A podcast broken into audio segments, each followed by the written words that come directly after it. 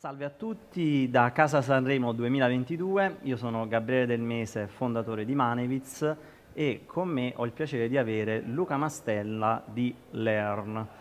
Uh, il motivo per cui siamo qui con Luca è perché è collegato al tema di questi talk, che è verso l'adozione di massa. In sostanza l'innovazione legata alla blockchain che abbiamo discusso con autorevoli esperti, con addetti ai lavori, con divulgatori, secondo noi dipenderà molto da quello che faranno le persone, quindi gli imprenditori e in qualche modo gli esperti, gli addetti ai lavori come Luca. Quindi persone che hanno seguito l'evolversi di questa innovazione, ma che non sono nativi, non sono i cosiddetti early adopter. E quindi è proprio su questa domanda, Luca, che ti, farei, ti chiederei la prima considerazione. Secondo te, rispetto al tema di questi talk, quindi verso l'adozione di massa, a che punto siamo? Beh, intanto grazie Gabriele per avermi invitato qui, è un piacere. Eh, beh, qua secondo me, come tutto quello che avviene nel futuro, per predire il futuro possiamo sempre guardare al passato e quindi in questo caso qua non dovremmo vedere secondo me la blockchain, NFT come qualcosa di troppo diverso rispetto a tutte le innovazioni che negli ultimi anni sono state poi effettivamente o non sono state effettivamente adottate dalla massa, che poi la, la massa siamo tutte le persone che vediamo attorno. E il bello è questo secondo me, che quando dobbiamo guardare a questo si può guardare la curva di adoption, la curva di adozione di un prodotto che tendenzialmente è composta da cinque tipologie di persone diverse, che sono in questo caso gli innovators, gli early adopter, l'early majority, la late majority e i laggers. Quindi hai un gruppo iniziale di persone, proprio gli innovators e gli early adopter per semplificare al massimo, che sono le persone che appena vedono un'innovazione si buttano a provarla. E se dovessimo fare un esempio, per esempio quando pensiamo a Apple, sono le persone che si fanno, appena esce un nuovo prodotto, si fanno la coda fuori dall'Apple Store per mm, giorni interi per riuscire a prendere l'innovazione. E poi ci sono invece gli altri gruppi, il gruppo più collegato alla massa, che invece magari aspettano che quel prodotto sia disponibile a tutti quanti. E un grande errore che spesso si fa quando si pensa agli innovators e agli adopter è riguardo al prezzo, cioè si incomincia a pensare mm. ma il prezzo in questo caso dovrebbe essere basso perché nessuno conosce il mio prodotto, quando invece è il contrario, perché queste persone non vedono tanto nel prezzo in una parte di vantaggio economico, ma lo vedono di più come qualcosa che hanno solo loro, una quasi riprova sociale. Però loro ragionano in maniera completamente diversa rispetto al resto, quindi per adottare determinate tecnologie, quali saranno magari i passaggi che possono essere fatti?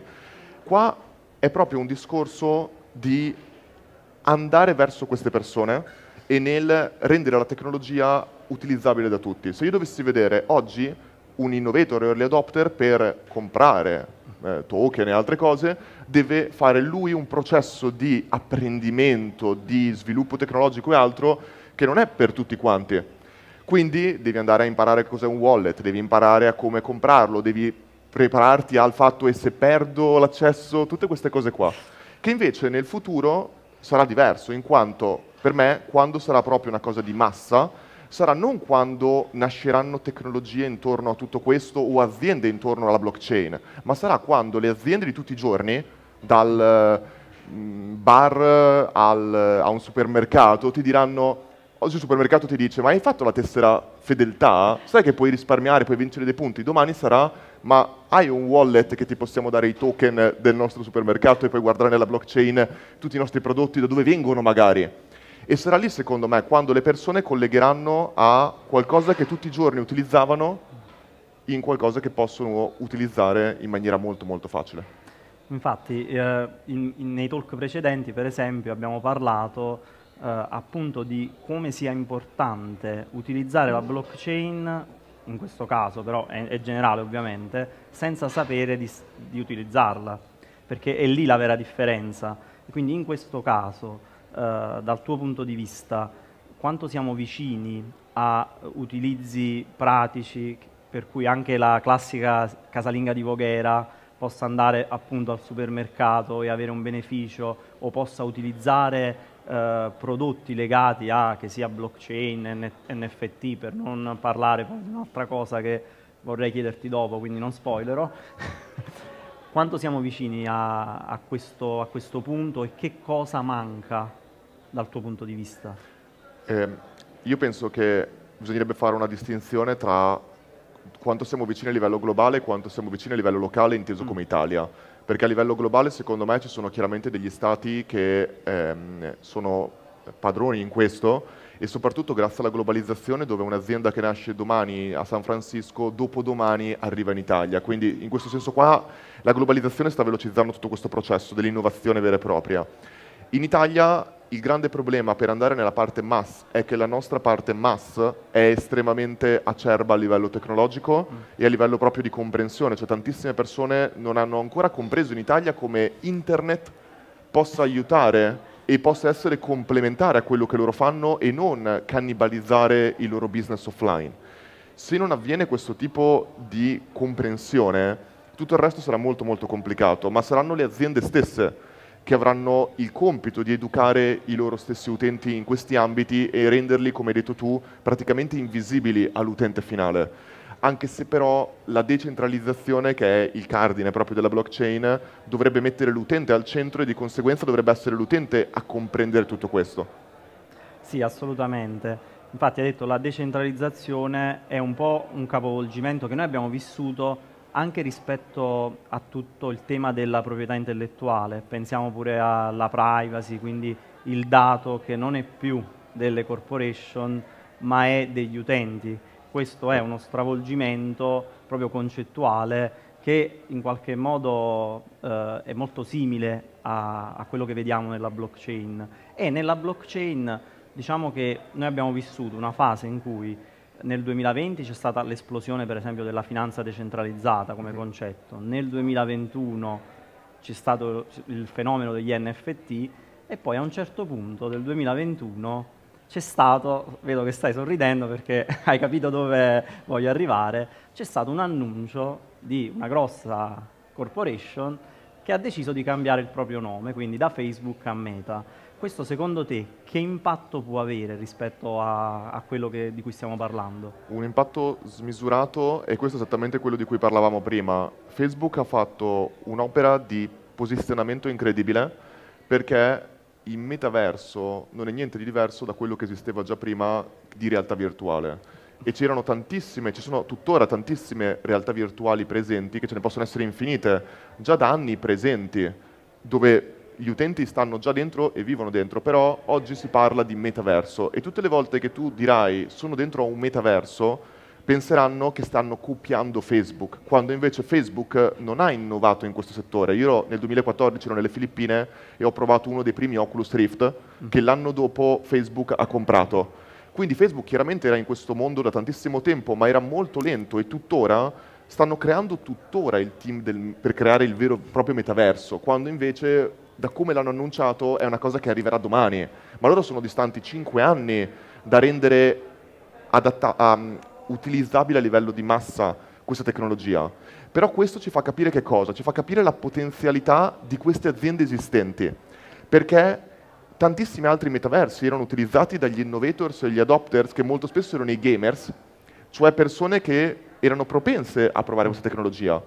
Ma niente è stato equiparabile quando un'azienda che parlava non agli innovators, ma parlava al mercato mass, ha detto quella parola e oggi quella parola è diventata di uso comune perché si rivolgeva già a quelle persone.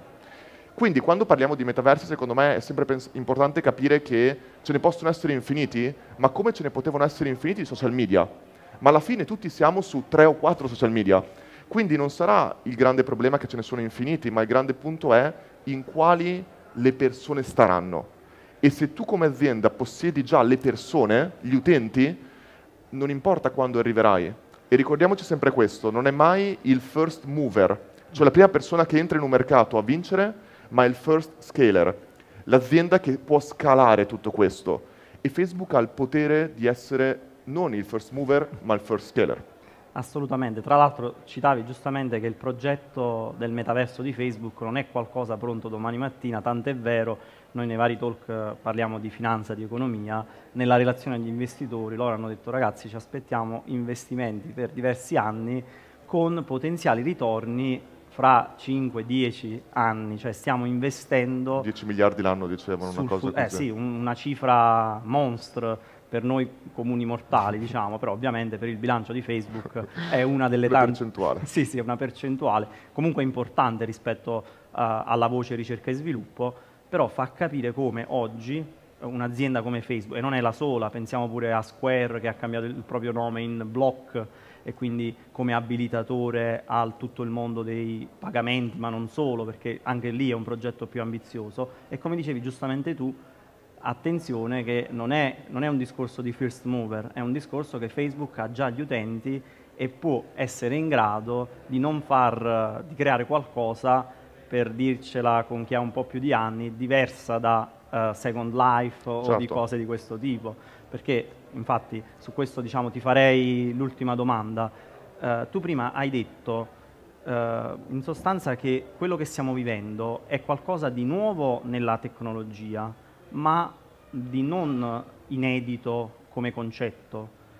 E secondo te quali sono le esperienze che possiamo trarre dal passato, quindi dal web 1.0 o dal web 2.0 che possano permettere alle aziende oppure ai creatori oppure diciamo ai fan, gli utilizzatori finali di eh, portare a casa?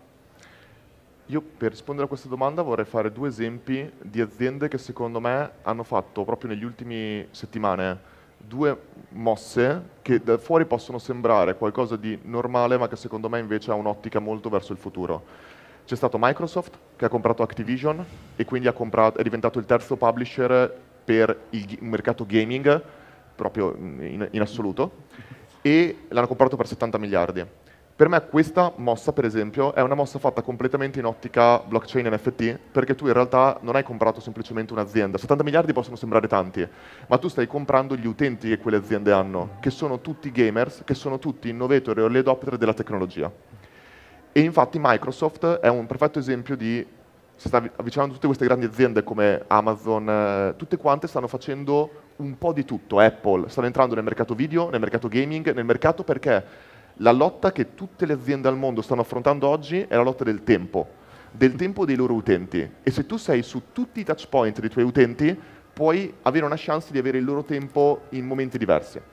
Poi un altro esempio invece molto più collegato al branding, che è quello di Ugo Boss che ha appena fatto uno dei più grandi rebranding mai esistiti e ha preso delle personalità incredibili eh, per fare tutto questo. E la domanda è, il fashion, come tantissimi prodotti che oggi vediamo e che pensavamo che fossero mercati morti, fisici, avranno una seconda vita nel mondo blockchain NFT e nel mondo digitale. Basta guardare Gucci che ha lanciato proprio l'altro giorno il suo NFT. Sono tutti mercati che potranno proprio raddoppiare, quadruplicare il loro fatturato. Quindi dov'è che queste aziende possono veramente investire per avere questo tipo di potere?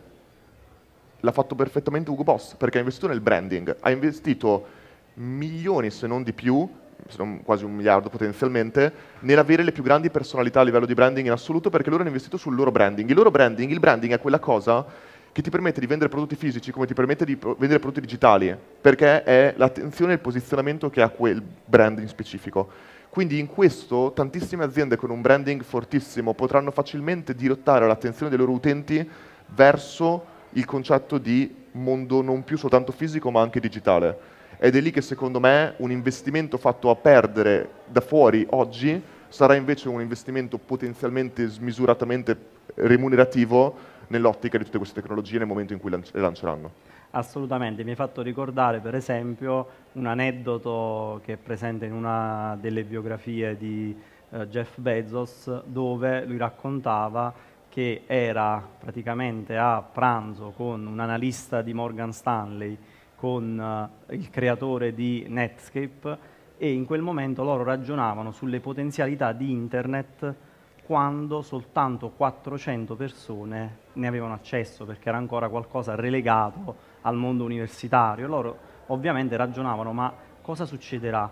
Che cosa potrebbe mai accadere? Ma non avevano una visione chiara perché la visione era assolutamente impossibile, però sicuramente quello che ci possiamo portare a casa da questa chiacchierata è eh, la lotta per il tempo degli utenti, perché è quello forse eh, diciamo, la sfida che tutte queste corporation e anche diciamo, le aziende eh, che adesso si stanno affacciando a questo mercato devono fare. Il tempo degli utenti è, è scarso, è scarso.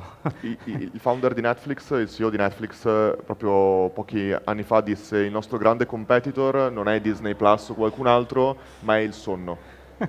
Perché il sonno è la cosa che ferma i nostri utenti, è spaventosa questa cosa, eh? però il sonno è la cosa che ferma i nostri utenti da continuare a stare su Netflix. Esatto, quindi sì, assolutamente, la lotta per il tempo è veramente un concetto bellissimo che ci possiamo portare a casa. Luca, io ti ringrazio per questa Grazie chiacchierata e eh, diciamo, invito chi ci ascolta a guardare gli, ultimi talk. Grazie a tutti, grazie, grazie a tutti, grazie Gabriele.